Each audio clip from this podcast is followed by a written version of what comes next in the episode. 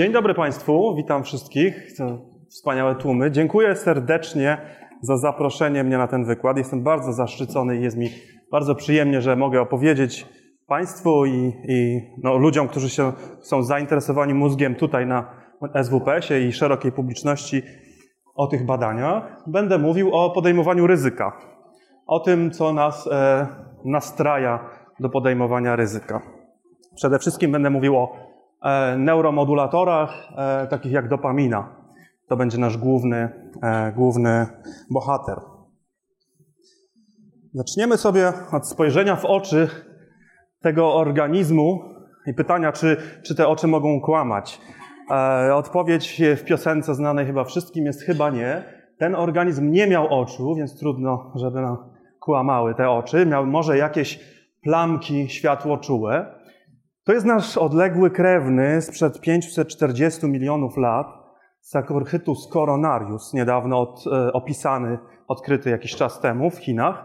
Organizm, który miał milimetr długości i, no i bardzo się od nas różnił. Nie miał oczu, nie miał również odbytu, e, więc e, różnił się od nas, ale miał zapewne dopaminę. To znaczy substancja, jedna z substancji w jego, w jego organizmie to była dopamina. Tutaj mamy drzewo filogenetyczne wszystkich organizmów. Sakorchytus jest tutaj gdzieś mniej więcej w deuterostomia, czyli w turoustych. To my też należymy do, tego, do tej grupy. Tutaj jesteśmy my, strunowce. Zaznaczyłem, e, zaznaczyłem miejsca, to znaczy zaznaczyłem organizmy, e, u których wykryto dopaminę, niektóre organizmy, u których wykryto dopaminę funkcjonującą jako, jako neuroprzekaźnik. Właśnie strunowce, ale też na przykład nicienie, ale również parzydełkowce i gąbki. E, a to oznacza najprawdopodobniej, że e, skoro dopamina jest tak rozpowszechniona e, w świecie zwierząt, to oznacza, że najpewniej no, wspólny przodek tych wszystkich organizmów, czyli jakiś organizm o symetrii dwubocznej, na przykład taki organizm jak Kimberella, którego się, który jest datowany na 555 milionów lat temu, że właśnie już wtedy taki organizm był obsługiwany przez dopaminę. Tutaj jest piękne zdjęcie kryształów dopaminy, czyli widzimy, że z tego wykresu, że to jest bardzo stary, obecny e, u wielu zwierząt e, neuroprzekaźnik. Tutaj mamy jednego e, nicienia. Jest to tak zwany Cenor habditis elegans, bohater wielu badań laboratoryjnych w wielu laboratoriach na świecie. E, dumny posiadacz 14 neuronów, które są dobrze zbadane, dobrze opisane. I e, on jest przykładem na to, jak działa dopamina. Wiemy e, z tych wielu badań, wiemy, że dopamina zawsze u zwierząt jest związana z ruchem, to znaczy z inicjowaniem, z wykonywaniem ruchu. I akurat, ale nie jest to zawsze jakaś prosta, proste przyspieszenie ruchu. Na przykład właśnie u, u tego wspaniałego nicienia E, dopamina jest związana z ruchami, które maksymalizują, e, maksymalizują e, możliwość znalezienia pokarmu. Jeśli ten żenicień wpada w okolice, gdzie wyczuwa, czy odpełza w okolice, gdzie wyczuwa jakiś pokarm, to neurony obsługiwane przez dopaminę wysyłają impuls, który sprawia, że organizm ten zwalnia i zaczyna skręcać zaczyna wykonywać takie wyraźne skręty. I to maksymalizuje, e, maksymalizuje e, no, prawdopodobieństwo, że on będzie cały czas znajdował pokarm w tym rejonie, w który trafił. Czyli dopamina jest bardzo wyraźnie związana z ruchem u wielu organizmów. U ludzi oczywiście wygląda to trochę bardziej, e, e, układ nerwowy jest trochę bardziej złożony niż u cieni. To jest e, przekrój mózgu, oczywiście schemat i zaznaczona jest, e, e, zaznaczona jest część układu dopaminergicznego. On się dzieli na trzy podukłady. U ludzi te, te trzy podukłady, e, podukłady są wyraźne. Pierwszy to jest droga nigrostriatalna. I ona jest znana, jeśli ktoś się interesuje na przykład chorobą Parkinsona, no to pewnie o niej słyszał. To jest ten szlak dopaminowy, on zaczyna się w istocie czarnej, substantia nigra, i kończy się w striatum, czyli w e, prążkowiu, w grzbietowym prążkowiu. I to jest ta część układu dopaminergicznego, która szwankuje w chorobie Parkinsona. To znaczy tam e, w chorobie Parkinsona, w tym, w tym szlaku mamy obniżone e, poziomy dopaminy. I to daje objawy takie typowe dla Parkinsona, na przykład drżenie, drżenie rąk. Drugi, drugi interesujący nas układ tutaj to jest droga mezolimbiczna, która zaczyna się w, w polu brzusznym nakrywki, Ventral Tegmental Area, VTA, i biegnie krótko e, właśnie do układu limbicznego, przede wszystkim do jądra półleżącego. I to jest też bardzo ważny bohater naszych dzisiejszych wydarzeń, e, jądro półleżące. Można powiedzieć końcówka tej drogi mezolimbicznej. I trzecia część układu dopaminergicznego to jest droga mezokortykalna, która również zaczyna się e, w, w polu brzusznym nakrywki, a kończy się w korze. Najwięcej połączeń daje ten układ do kory e, przedczołowej, e, do kory oczodołowo-czołowej, tutaj bezpośrednio nad oczami. Ok, to jest no, schemat tego, jak to wygląda u ludzi. Ale trzeba pamiętać, że oczywiście dopamina nie jest jedynym E, neuromodulatorem w naszym mózgu. Inne substancje, noradrenalina, acetylchonina i na przykład serotonina, również mają podobny, e, znaczy inne układy neuromodulacyjne również mają, również mają podobny schemat. Zaczynają się gdzieś nisko w mózgu, e, w śródmózgowiu albo jeszcze niżej w pniu mózgu i dają szerokie połączenia do całego mózgu. Tutaj się skupimy na dopaminie i troszkę na noradrenalinie. I trzeba pamiętać, że te układy są blisko ze sobą połączone. E, dopamina i noradrenalina to są e, te części e, mózgu, które, gdzie zaczynają się te układy, bardzo silnie na siebie oddziałują. Dopamina jest prekursorem noradrenaliny, więc i często jak się mierzy uwalnianie dopaminy w korze mózgowej, no to trudno odróżnić, czy to jest dopamina, czy noradrenalina. I również na przykład na neuronach noradrenergicznych można też wykryć, że te neurony uwalniają również dopaminę, oprócz noradrenaliny.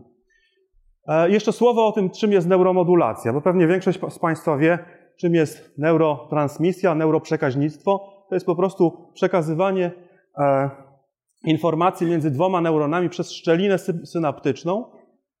Tak? Natomiast e, neuromodulacja to jest coś podobnego, tylko już nie bezpośrednio na synapsach, Neuromodulatory to są substancje, które są wydzielane gdzieś w okolicy synapsy, nie dokładnie między neuronem presynaptycznym i postsynaptycznym. I te neuromodulatory jakoś wpływają na przekaźnictwo synaptyczne. Na przykład je ułatwiają, przyspieszają, a czasami hamują. To są właśnie e, neuromodulatory. I pytanie, co one nam robią? Po pierwsze, co robi dopamina w kontekście procesów poznawczych razem z noradrenaliną? Tutaj mamy bardzo znaną krzywą w psychologii, tak zwane prawo Jerkesa-Dodsona, zależność między pobudzeniem a wykonaniem zadania.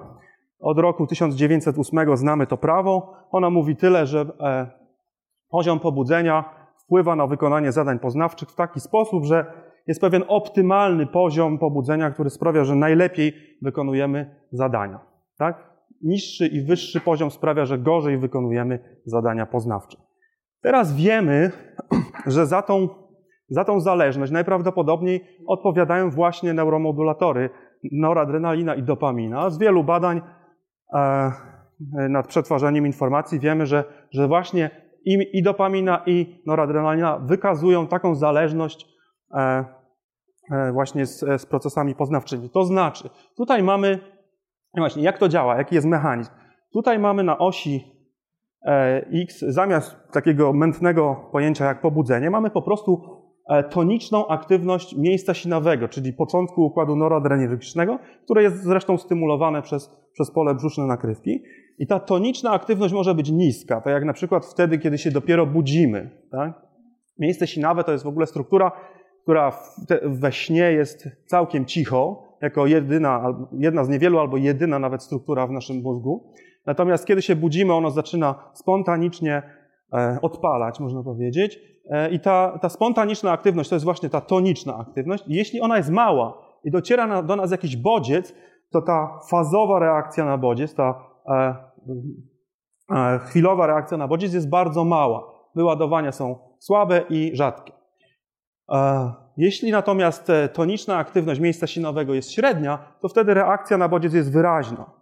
Wtedy ten bodziec jest, można powiedzieć, dobrze przetwarzany przez mózg.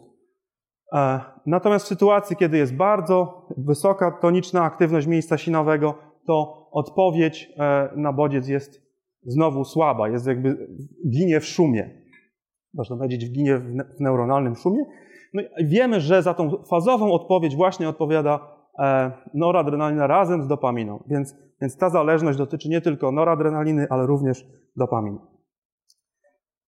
Ma to konsekwencje dla podejmowania decyzji. To znaczy, e, to, to że noradrenalina i dopamina regulują pobudzenie, przekłada się na na nasze wybory. Jeśli mamy na przykład dwie opcje, czy zjeść hamburgera, czy surowego brokuła ponurego, to oczywiście no, znaczy, niektórzy, jedni będą preferować hamburgera, inni e, brokuła. I tutaj mamy na osi X różnicę między wartościami, subiektywnymi wartościami tych dwóch alternatyw decyzyjnych. Tak?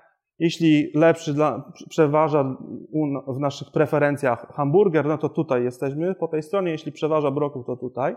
A tu mamy prawdopodobieństwo już wybrania, prawdopodobieństwo zachowania, czyli wybrania tej opcji, którą, e, którą lubimy bardziej. A tu jest e, parametr beta, on jest częścią takiego równania, którego nie będziemy tutaj zgłębiać. Ważne jest to, że on dobrze opisuje e, aktywność układu dopaminergicznego i noradrenergicznego.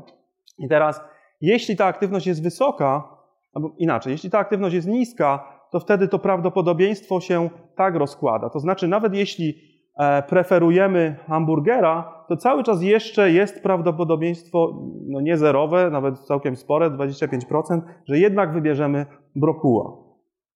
Natomiast e, w miarę zwiększania się e, tego, tego parametru, ta, ten kontrast między tymi dwoma alternatywami się zwiększa. To znaczy, jeśli ten parametr jest wysoki, to jest w zasadzie zerowe prawdopodobieństwo, że wybierzemy brokuła, jeśli wolimy hamburgera. Czyli można powiedzieć, że uwalnianie dopaminy i noradrenaliny jest skojarzone z tym, jak bardzo jesteśmy zdecydowani, jak bardzo e, wahamy się lub nie. To jest, e, to jest wpływ na dokonywanie wyborów ostatecznych. Ok, ale to, z czego najbardziej znana jest dopamina, E, to jest tak zwany reward prediction error, czyli błąd przewidywania czy kodowania nagrody. E, Zabadania nad tym zjawiskiem i w ogóle nad dopaminą i nad uczeniem się w tym roku przyznano nagrodę mózgu Brain Prize takiej świętej trójcy badaczy dopaminy Peter, Diane, Raymond Dolan i Wolfram Schulz. Szczególnie ten ostatni właśnie przyczynił się do określenia tego E, do, do, do empirycznego zbadania tego zjawiska.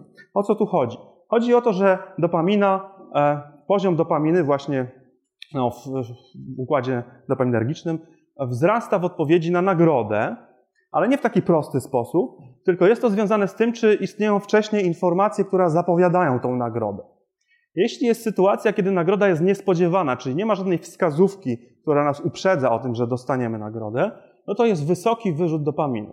Mamy efekt aha, niespodzianka. Jest fajnie, dostaliśmy nagrodę i jeszcze dodatkowo jest to niespodziewana sprawa. W sytuacji, kiedy jest e, dobrze zapowiedziana nagroda, czyli wiemy ze stuprocentową pewnością, że dostaniemy nagrodę, bo coś nas o tym informuje, to wtedy, kiedy już dostajemy tą nagrodę, reakcji układu dopaminergicznego nie ma albo jest bardzo słaba. A w sytuacji, kiedy wskazówka nam zapowiada, że dostaniemy nagrodę, jakaś informacja w środowisku mówi, dostaniesz nagrodę, ale nie ma tej nagrody, e, aktywność układu dopaminergicznego spada. Czyli dopamina tak naprawdę koduje tą różnicę między oczekiwaniem, a tym, co się nam wydarza rzeczywiście. I to jest właśnie ten e, reward prediction error, ten, ta różnica w, e, w, właśnie między oczekiwaniem a, a wskazówką. I to jest silny sygnał uczący dla organizmu. Tam, gdzie dostajemy nieoczekiwane nagrody, nasz mózg dowiaduje się, ok, tu się trzeba skupić, bo to jest sytuacja, kiedy nie, nie wiedziałem tego wcześniej, ale tutaj tej sytuacji jest fajnie, dostaję nagrody, więc muszę się tutaj skupić i, i zapamiętać dobrze tą sytuację. Ok. No dobrze. I teraz wiemy z wielu badań, na przykład z, badania, e, z badań przy użyciu e, funkcjonalnego rezonansu magnetycznego, że że dopamina jest wprost proporcjonalna do wielkości nagrody. Tutaj mamy badania, gdzie mierzono aktywność jądra półleżącego, czyli tej końcówki e, układu mezolimbicznego i patrzono na to, jak, jaka jest odpowiedź na, na różne możliwe, na wskazówki zapowiadające, zapowiadające różne możliwe nagrody. I widzimy tutaj, tutaj po tej stronie są kary, czyli możliwe straty, a tu są nagrody i widzimy, że jądro półleżące reaguje, e, no właśnie liniowy wzrost jest, jeśli te nagrody są coraz większe. Tak? A tutaj mamy poziom szczęścia, subiektywnie określonego przez badanych szczęścia związanego z otrzymaniem tej największej nagrody i poziom e, aktywację, aktywację miejsca e, jądra półleżącego. Piękna, e, piękna, silna zależność. Tak? Ok. Pytanie, czy ten układ można jakoś zhakować, czy pobudzić, czy stymulować? Oczywiście tak, to jest układ, który reaguje na wejście chemiczne. Na przykład bardzo e, popularny lek na ADHD, Ritalin, czyli metylofenidat. On e, to jest lek, który działa nie tylko na dopaminę, tylko właśnie również na noradrenalinę. Blokuje wtórny wychwyt noradrenaliny i dopaminy na synapsach.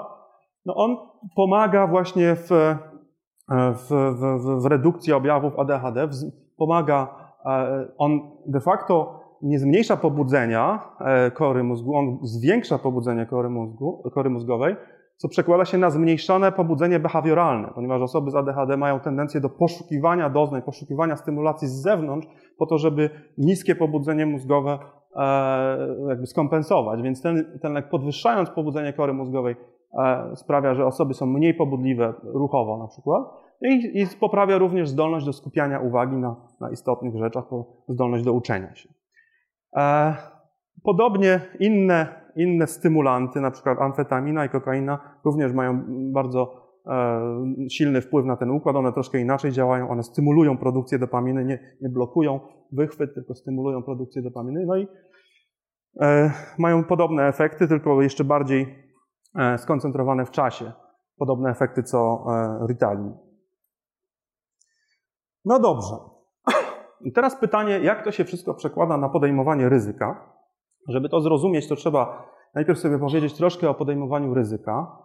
E, podejmowanie ryzyka to jest no, pewien aspekt naszego zachowania, który ma, może się przejawiać w różnych kontekstach. To znaczy, może to być albo na przykład albo ryzyko instrumentalne, albo stymulujące. Instrumentalne to jest takie ryzyko, które podejmujemy, żeby wykonać jakieś zadanie, żeby uzyskać jakąś korzyść, która no, nie jest sama bezpośrednio, e, na, znaczy podejmowanie w tym, e, ryzyka w tym kontekście samo w sobie nie jest nagradzające, no ale prowadzi do wykonania jakiegoś zadania. Na przykład no, policjanci czy, czy strażacy to są ludzie, którzy muszą podejmować decyzje, żeby e, podejmować ryzyko, żeby wykonać poprawnie swoje zadanie.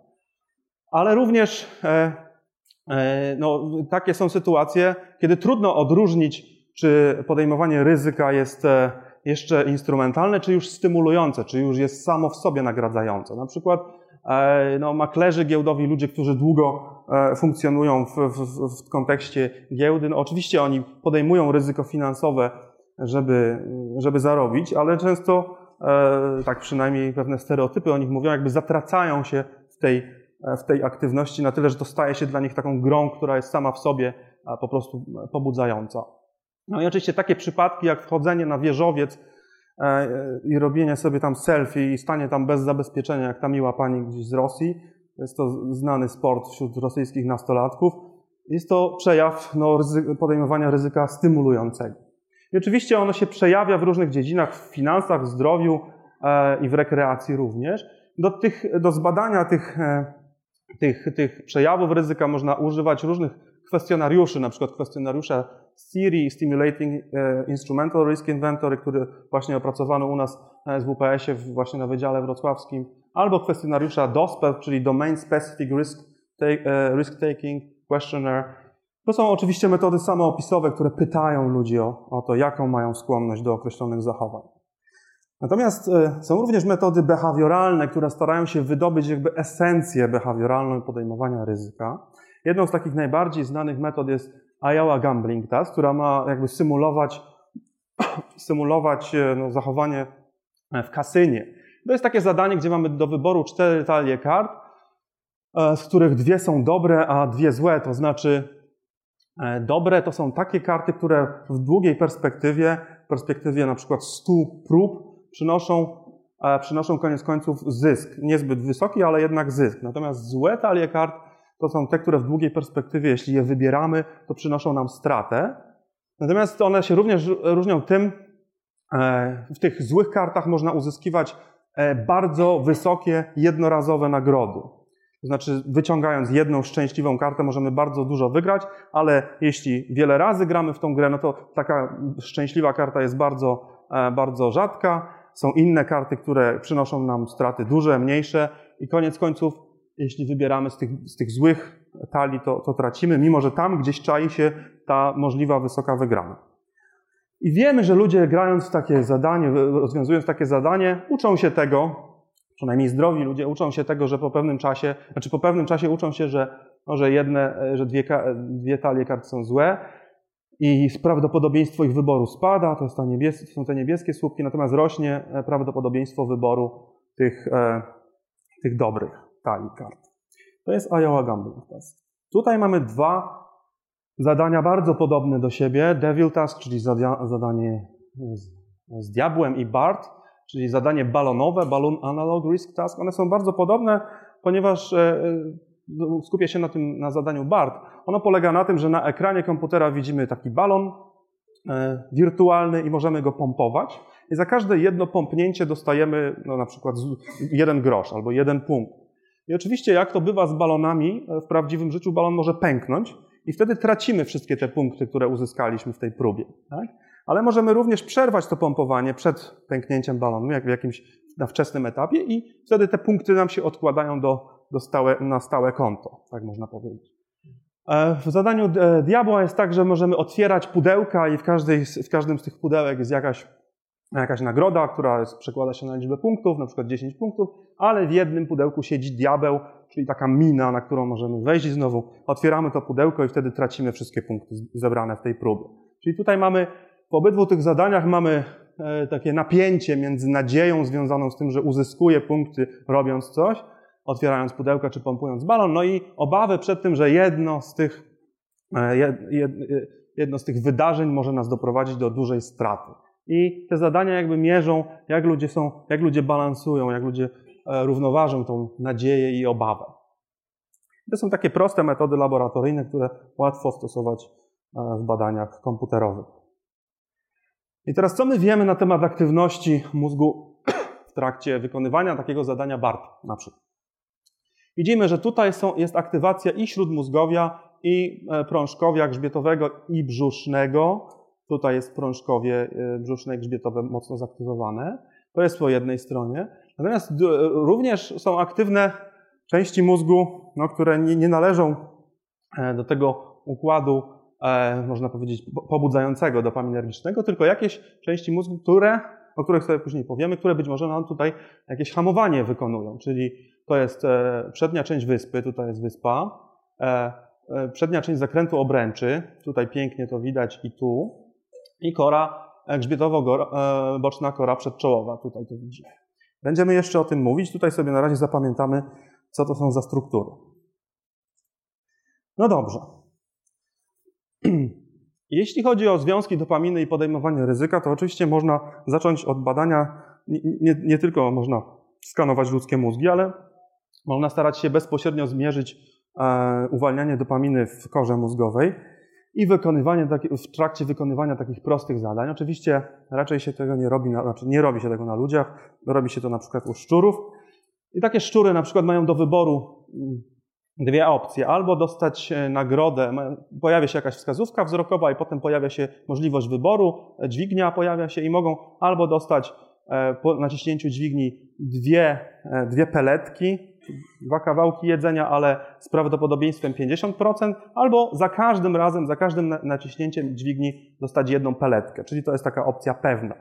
I teraz szczury, które preferują, preferują takie opcje niepewne, ale z dużą nagrodą, e, mają, u nich jest większe e, uwalnianie dopaminy w korze mózgowej, mierzone przy pomocy techniki zwanej voltametrą. Czyli to jest piękny, bardzo silny, bardzo silny związek między skłonnością do ryzyka, a, a poziomem dopaminy uwalnianej w korze mózgowej.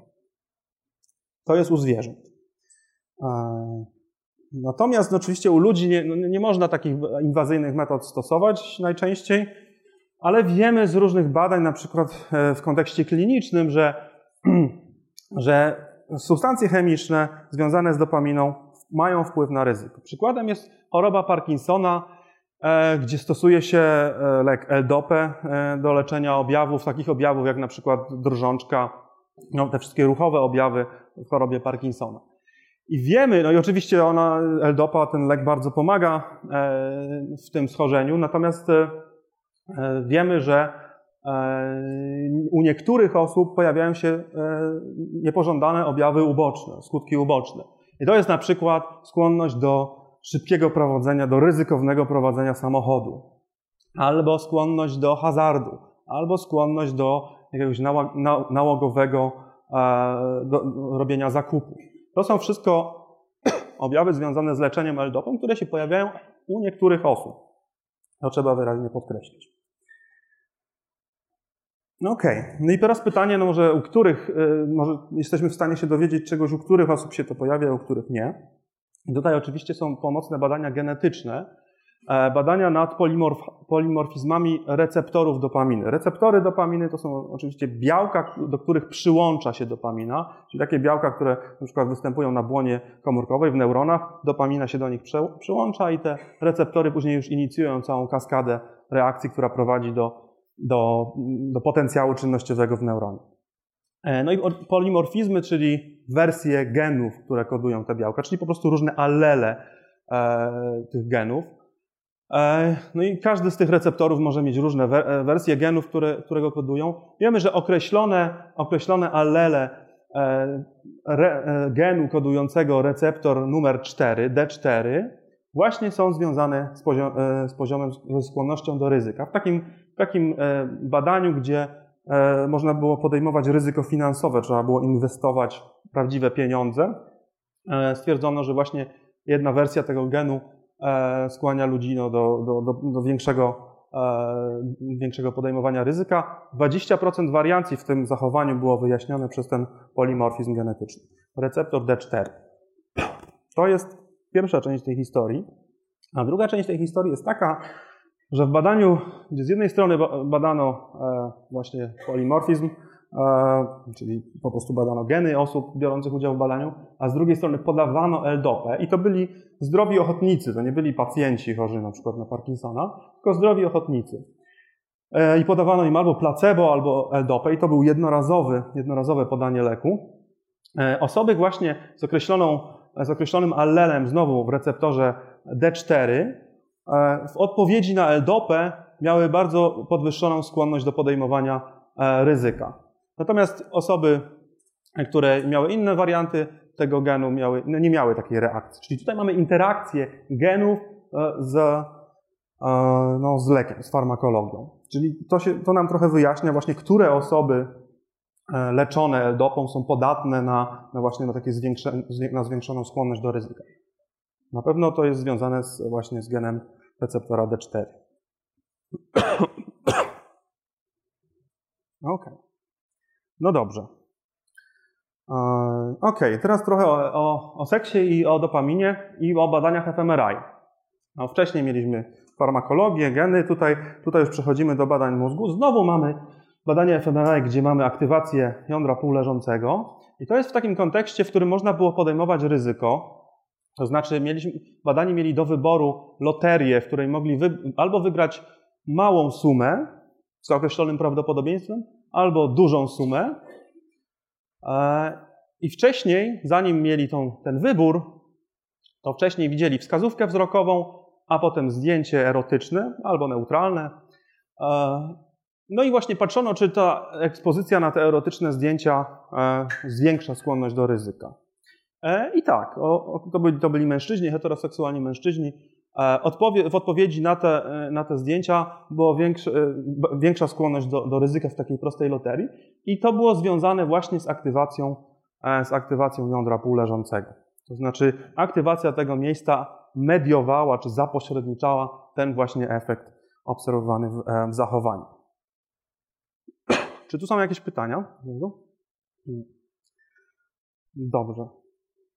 Tutaj troszkę jeszcze o seksie, a właściwie o masturbacji i o oglądaniu zdjęć e, pornograficznych. Tu jest tylko takie schematyczne zdjęcie. To było badanie bardzo znanego psychologa Dana Arielego, e, gdzie 35 mężczyzn, e, z których część się masturbowała i oglądała takie, takie znaczy obrazki erotyczne, również odpowiadali na pytanie, jak bardzo są pobudzeni. To jest taka skala, taki termometr i tu mamy wykres pobudzenia w trakcie w trakcie tego badania w warunku po, pobudzającym, a tutaj byli, tutaj odpowiadali na skali, e, no takim suwakiem, e, jak są bardzo skłonni do przejawienia określonych zachowań. I większość pytań w tym badaniu dotyczyła preferencji seksualnych, różnych niestandardowych zachowań seksualnych i tutaj w miarę wzrostu pobudzenia ta preferencja się właśnie e, do, do tych niestandardowych zachowań zwiększały, ale były również pytania, które można potraktować jako odnoszące się do podejmowania ryzyka, bo na przykład dotyczyły tego, czy mężczyzna byłby skłonny, żeby e, e, nalegać na seks, jeśli partnerka mówi nie.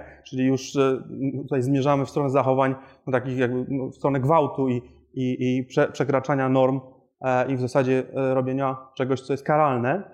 I w warunku tym, w grupie, która była pobudzona, no była duża różnica w, między tymi warunkami. Czyli mężczyźni, którzy byli pobudzeni, częściej właśnie odpowiadali, że byliby skłonni do, do takich zachowań. Tak? Czyli mamy tutaj związek między pobudzeniem e, wywoła, wywołanym no, aktywnością seksualną, a skłonnością do ryzyka.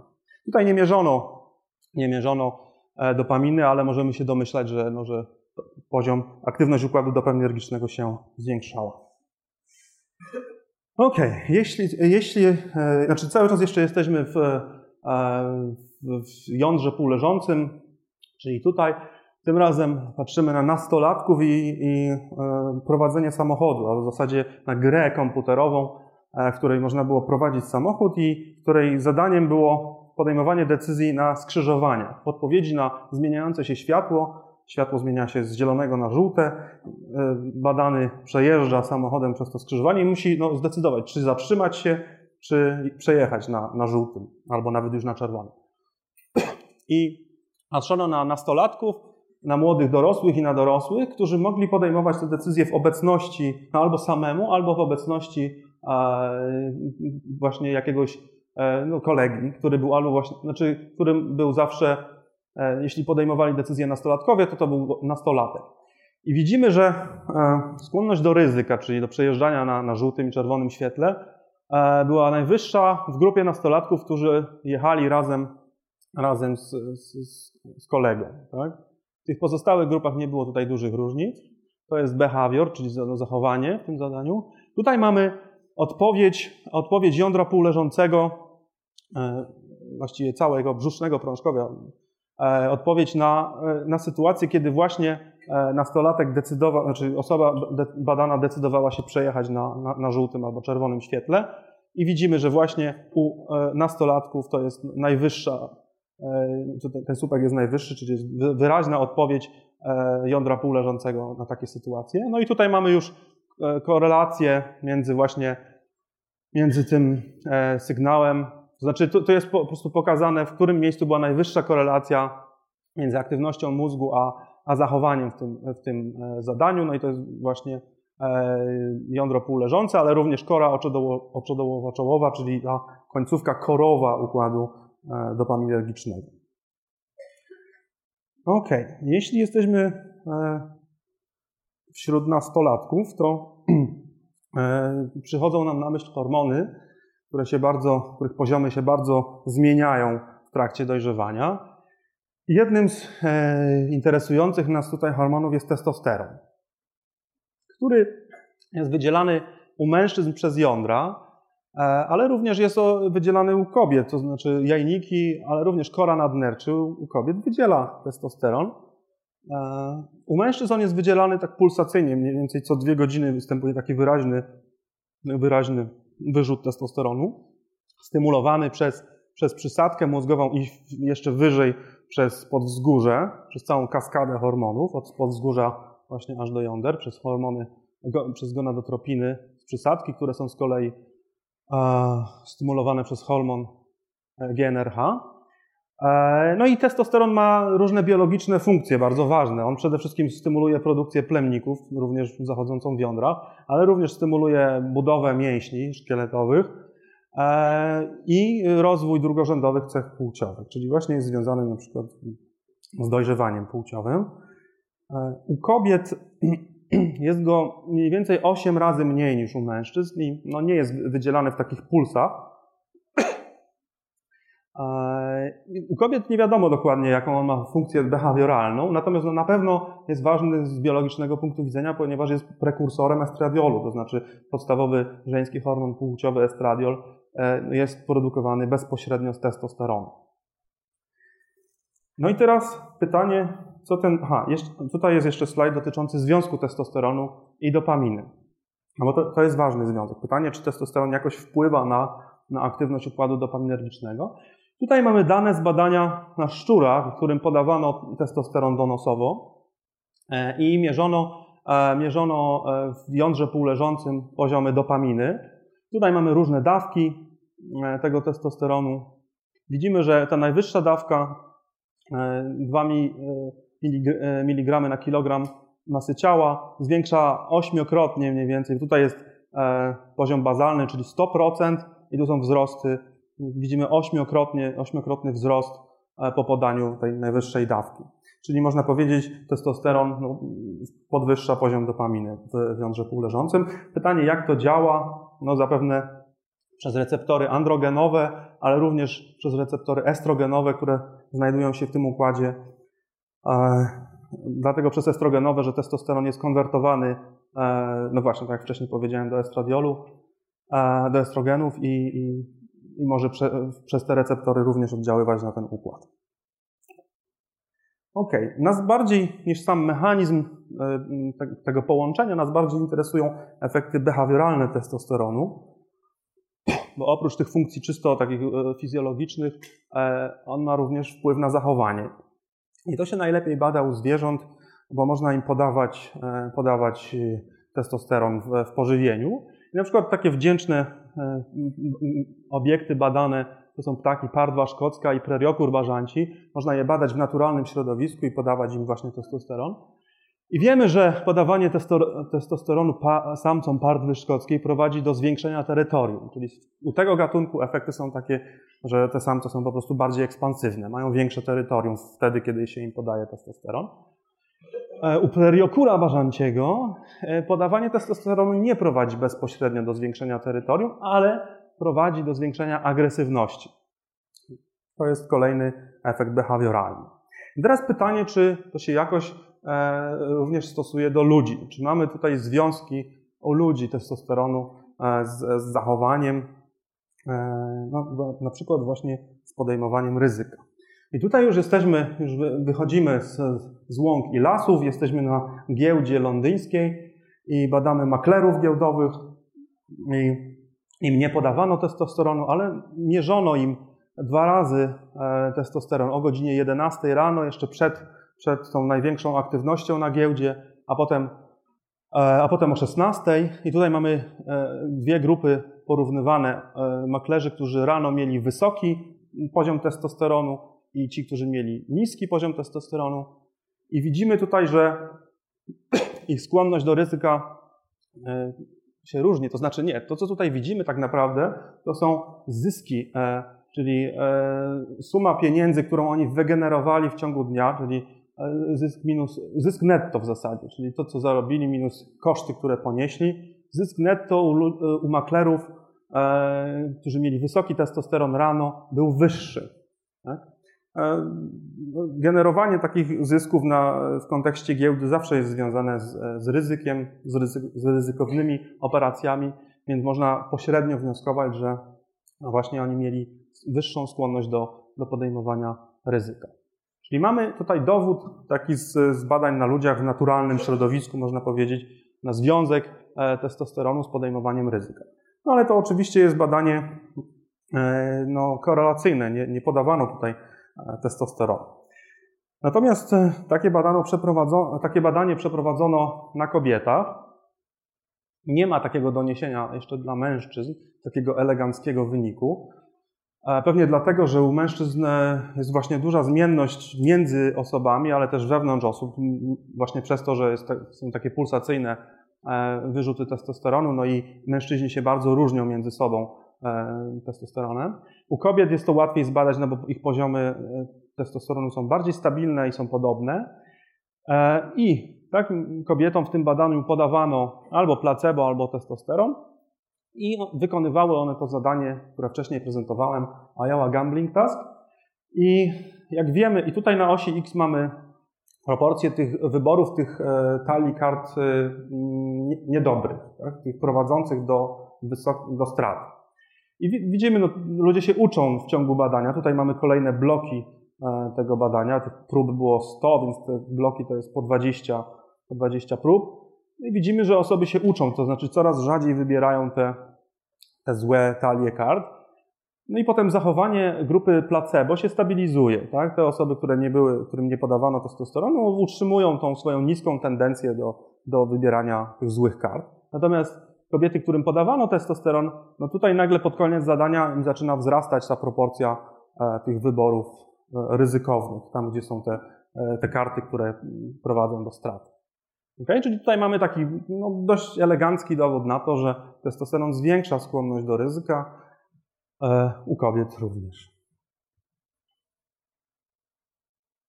Okay.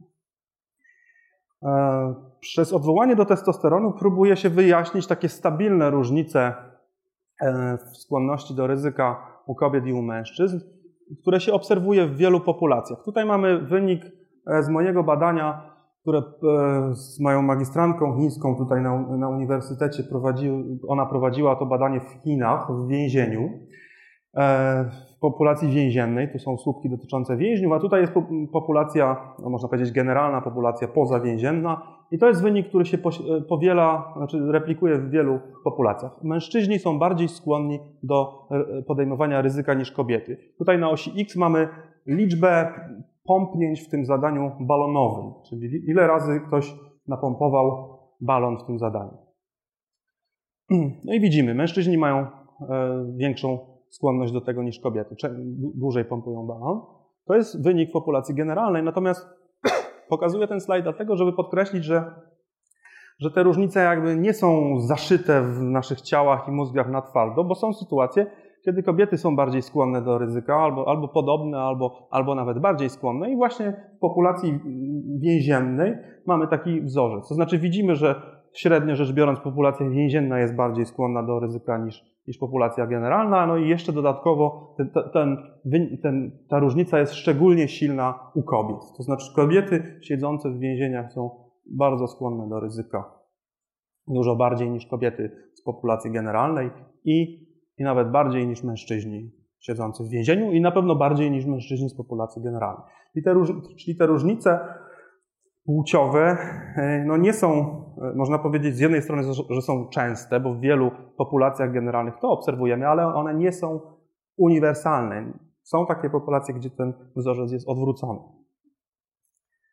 Ok. E, z płcią i podejmowaniem ryzyka jest związany taki ciekawy efekt ciekawy efekt mm, reakcji na stres. To znaczy, e, pod wpływem stresu te, te różnice płciowe się e, zwiększają. Mężczyźni stają się bardziej skłonni do ryzyka, a kobiety mniej. I pytanie, skąd się to bierze? Trudno to wyjaśnić samym wpływem testosteronu. Być może e, kortyzol i, i reakcja osi podwzgórzowo-przysadkowo-nadnerczowej, która kończy się wydzielaniem kortyzolu, być może tutaj kortyzol może coś, e, coś nam wyjaśnić, bo wiemy, że e, mężczyźni mają wyższą odpowiedź kortyzolową, na przykład w stresie społecznym, niż kobiety. Ta odpowiedź jest bardziej wyraźna, więc może tutaj jest źródło odpowiedzi. Ale może nam tutaj coś wyjaśnić inna, inna substancja, inne substancje, które odpowiadają za przetwarzanie bodźców bólowych. Mówię tutaj o o, o zjawisku analgezji albo hiperalgezji. Analgezja to jest zniesienie czucia bólu, a hiperalgezja to jest podwyższenie czucia bólu. W większości badań nad bólem wychodzi, że kobiety są bardziej, bardziej wrażliwe na mężczyzn, od mężczyzn na ból. Na przykład w badaniu nad, nad reakcją na temperaturę, e, jeśli e, e, wkładamy przykładamy jakiś rozgrzany przedmiot, który ma 40 stopni, no to w subiektywne oceny bólowości są takie same przy 40 stopniach, natomiast są wyższe u, mężczy- u kobiet niż u mężczyzn przy 50 stopniach, czyli te subiektywne odczucie tej samej temperatury się różni. I, e, I układ, który może nam tutaj coś odpowiedzieć, to jest układ opioidowy, czyli układ e, taki no, rozsiany w całym mózgu, który ma receptory w całym mózgu i w całym układzie nerwowym. To jest układ trzech rodzajów substancji: e, enkefaliny, endorfiny i dynorfiny, które się łączą z określonymi receptorami mu, delta i kappa. I one też działają jako neuromodulatory. One odpowiadają za, za czucie bólu, za przetwarzanie bodźców bólowych. I to są substancje, które są bardzo blisko związane z morfiną i heroiną, które są również bardzo, e, e, które, są, tak, e, które są właśnie e, substancjami przeciwbólowymi. No i te e, e, opioidy również odpowiadają za odczucie przyjemności związanej na przykład z jedzeniem czy z seksem. E, tu jest taki slajd, który nie chcę, żebyśmy analizowali e, dokładnie.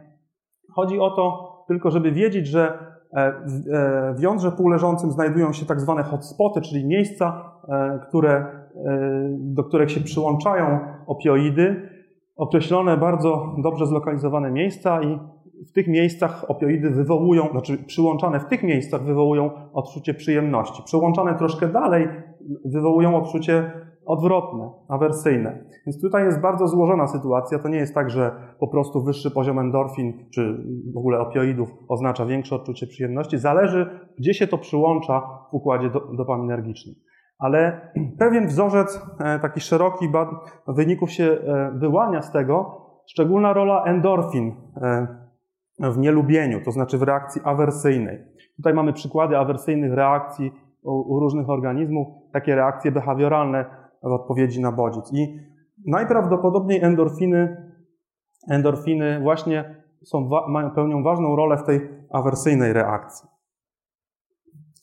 I tutaj mamy zachowanie e, związane z podejmowaniem ryzyka, czyli skłonność do hazardu, e, która się zmniejsza pod wpływem leku opioidowego, czyli takiego leku, nalmafen on się nazywa, który jest antagonistą receptorów MOR, czyli blokuje te receptory, i agonistą receptorów KOR kappa, czyli działa tak jak, e, jak dynorfiny, bo ten receptor to jest receptor, do którego przyłączają się dynorfiny. I widzimy że osoby hazardziści, którym podawano ten lek przez kilka tygodni, e, oni zmniej, tu są różne dawki tego leku, u nich zmniejsza się skłonność do ryzyka.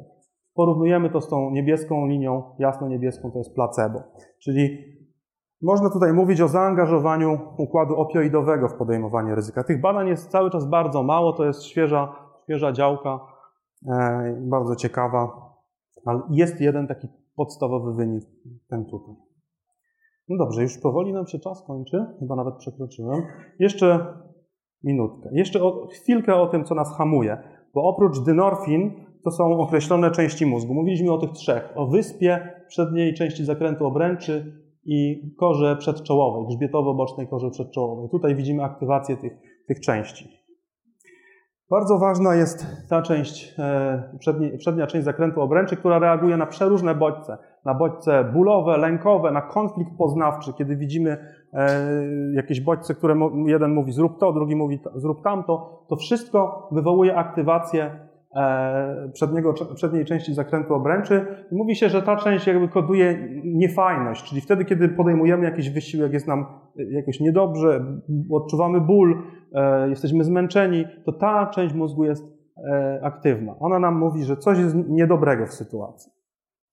I, co ważne, to jest część, bardzo mamy też wyraźne E, wyraźny wpływ opioidów na, na tą część mózgu. I ona najczęściej jest aktywowana z, razem z wyspą, z korą wyspową. E, I teraz, jeśli chodzi e, o wyspę, to jest cudowne badanie z użyciem skanera fMRI. Takie badanie, gdzie, gdzie jakby symulowano rynek finansowy. Było 30 osób, które E, grały tak jakby na giełdzie, z czego jedna albo dwie były w skanerze. I mierzono aktywność układu dopaminergicznego i oczywiście całego mózgu e, w sytuacji, kiedy pojawiała się na tym sztucznym rynku bańka finansowa. Tutaj widzimy wzrost cen akcji na tym rynku, takie duże wzrosty, y, które później są skojarzone z dużym spadkiem, to jest właśnie taka bańka finansowa, gdzie ceny gwałtownie rosną, a potem jest ten crash, czyli spadek. I pytano, jaki sygnał, i, i, patrzono na to, kto ile zarobił pieniędzy w takiej sytuacji. I były osoby, które dużo zarabiały, i takie, które mało zarabiały. I pytano, pytano jaka aktywacja której części mózgu nam mówi, e, czy jest skorelowana e, z zarobkami. I tutaj mamy aktywację e, wyspy, jej związek właśnie z zarobkami. I to, to była aktywacja mierzona tutaj przed tą bańką. Można z tego wywnioskować, że sygnał właśnie z tej części mózgu, z wyspy, to był taki sygnał ostrzegawczy, który sprawiał, że, że te osoby się w porę wycofywały z tej, z tej aktywności, w związku z czym nie traciły dużych sum pieniędzy i koniec końców wychodziły z, z większymi zarobkami. Czyli można powiedzieć o wyspie jako, jako takim ostrzegaczu. No dobrze.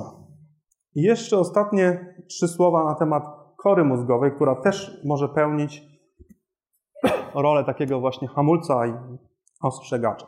Mówimy tutaj o korze mózgowej e, z prawej strony i korze przedczołowej. W badaniu EEG, gdzie ludzie wykonywali zadanie to diabła, mierzono aktywność EEG.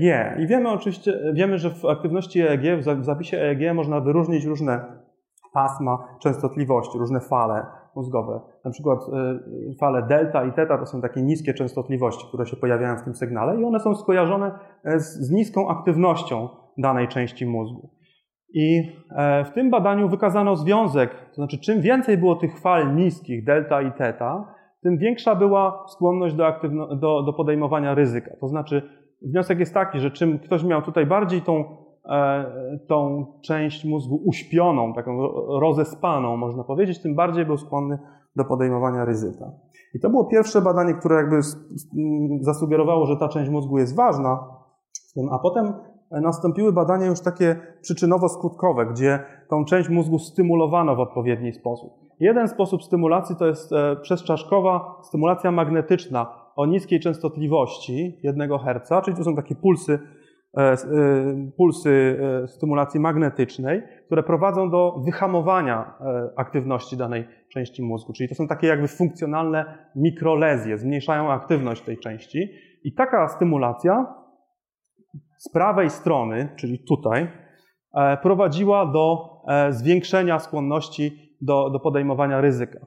Tak, tutaj mamy na osi Y jest e, procent wyboru opcji bezpiecznych, więc w sytuacji, kiedy stymulowano magnetycznie prawą stronę, to tych, procent tych bezpiecznych wyborów był mniejszy od warunków kontrolnych.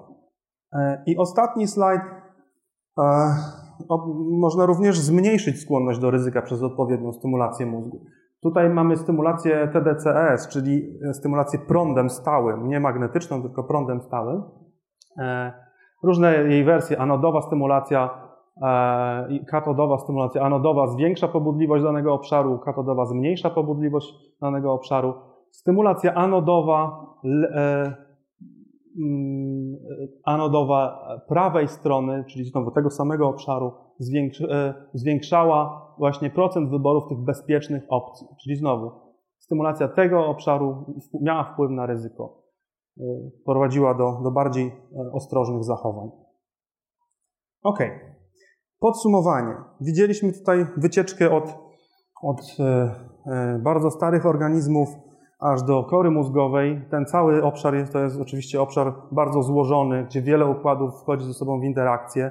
To jest fascynująca sprawa, badanie tych zjawisk, ale widzimy również, że oprócz tej złożoności jest również, e, jest, są pewne prawidłowości. E, no i badanie tych prawidłowości pozwala nam zrozumieć, skąd się nam czasem biorą e, dziwne decyzje. Dziękuję bardzo.